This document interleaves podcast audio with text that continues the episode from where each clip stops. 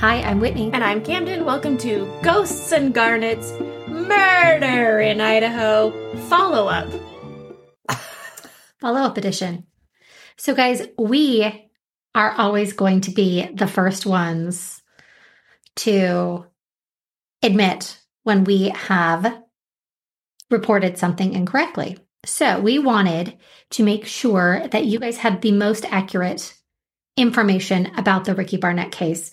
You know, I said it in the Ricky Barnett episode. There were a lot of conflicting accounts in newspaper articles, the very few articles we could find. And this has been a, a little growing pains lesson. It has. But I also think, you know, we really do try hard to get information, yeah. good sources of information. We're not just on the internet perusing. Right. We reach out and right. we do try to get a hold of people who were there. So, um, while I do, you know, it is a good learning experience. Yeah. We can only be as good as the information that we're given and that we can collect. So it seems like on right. every episode that we've had, it seems like something comes up afterward that somebody knew somebody, or maybe not different details, but just right. More information that things that we didn't know. Right. And with cases that are this old too, I think what we're relying on are old news articles that are sometimes not correct and also people's memories from 40 years ago, which are also sometimes not correct. So there were a few things that I felt like were big enough to sort of make a difference in the story that we wanted to tell you guys about. So we're just going to do a quick run through of things that we want to make sure are accurate in our story about Ricky. So, first, we did confirm that there was a pool on the property as of 1976. Now, people there at the time of Ricky's disappearance are adamant that there was no pool there at that point. It very easily could have been filled in. There are no mentions of a pool in any of the police files. But we do know someone who actually swam in the pool in 1976. True enough. So, and got an ear infection.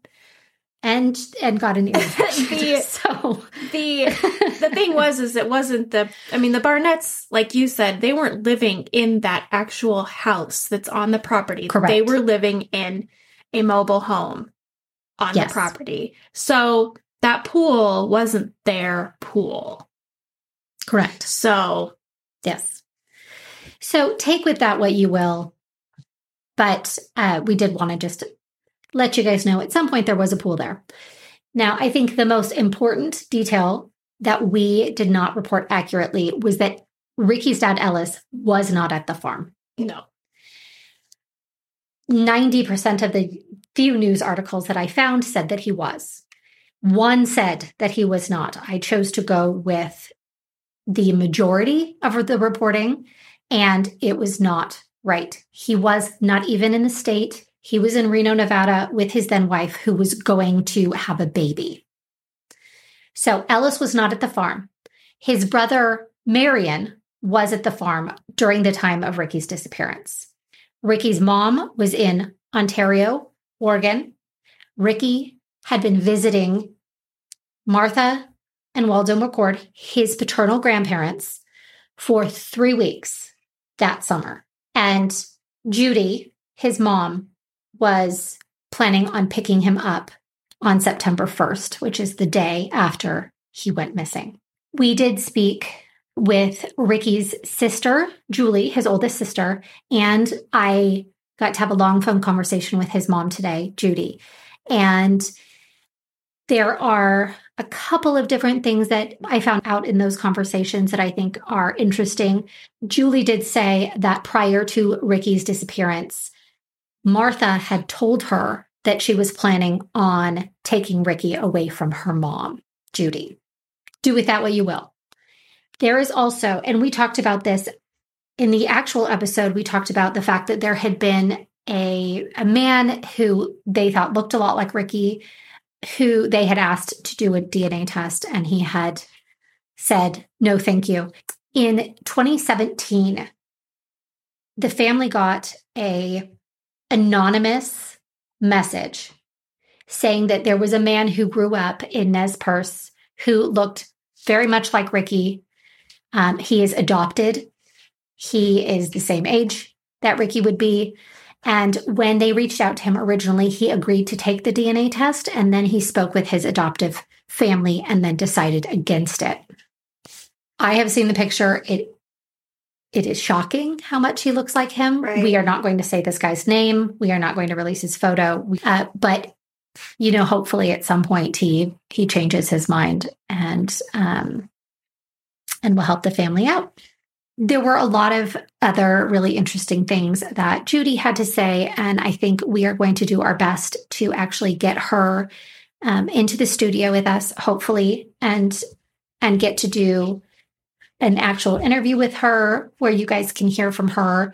And she told me some really sweet things about her son Ricky and um, some good stories. And I think it would be really good for her to tell her story. So we are going to work on that for you guys as well. Yeah. I mean, that's about it. It's so hard putting this stuff out there, hoping that we're doing it justice. And I think overall, the best thing about this is that people are talking about it. And so, absolutely. Yep. Yes. And that was the goal in doing this. And we will continue to talk about it as as much as we can.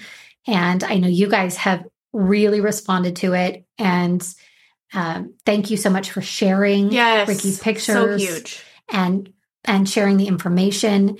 Um, I think the squeaky wheel gets the the hell's that saying? The squeaky wheel gets the, oil. the oil. Squeaky wheel gets the oil. yeah, so let's I also am really excited. I hope that in you making contact with Judy, that maybe we can get some more pictures of Ricky yes. and what he looked like around yes. the time that he was taken or went missing. Absolutely, and she she did say she was going to send me um, the last picture that she saw of him, um, and we will get that posted when we can. So, guys, if you know something, say something please continue to talk about it and we will keep you updated as as we can. And thank you as always for listening and supporting the show. We really appreciate it and we'll see you on wednesday for a new episode of murder. Yeah it's it's a gory one. So you know prepare yourself for that. It's a it's a good one. it's, a good one. Yeah, it is. It is. it is. Thank you so much, guys. Catch you on the flip side.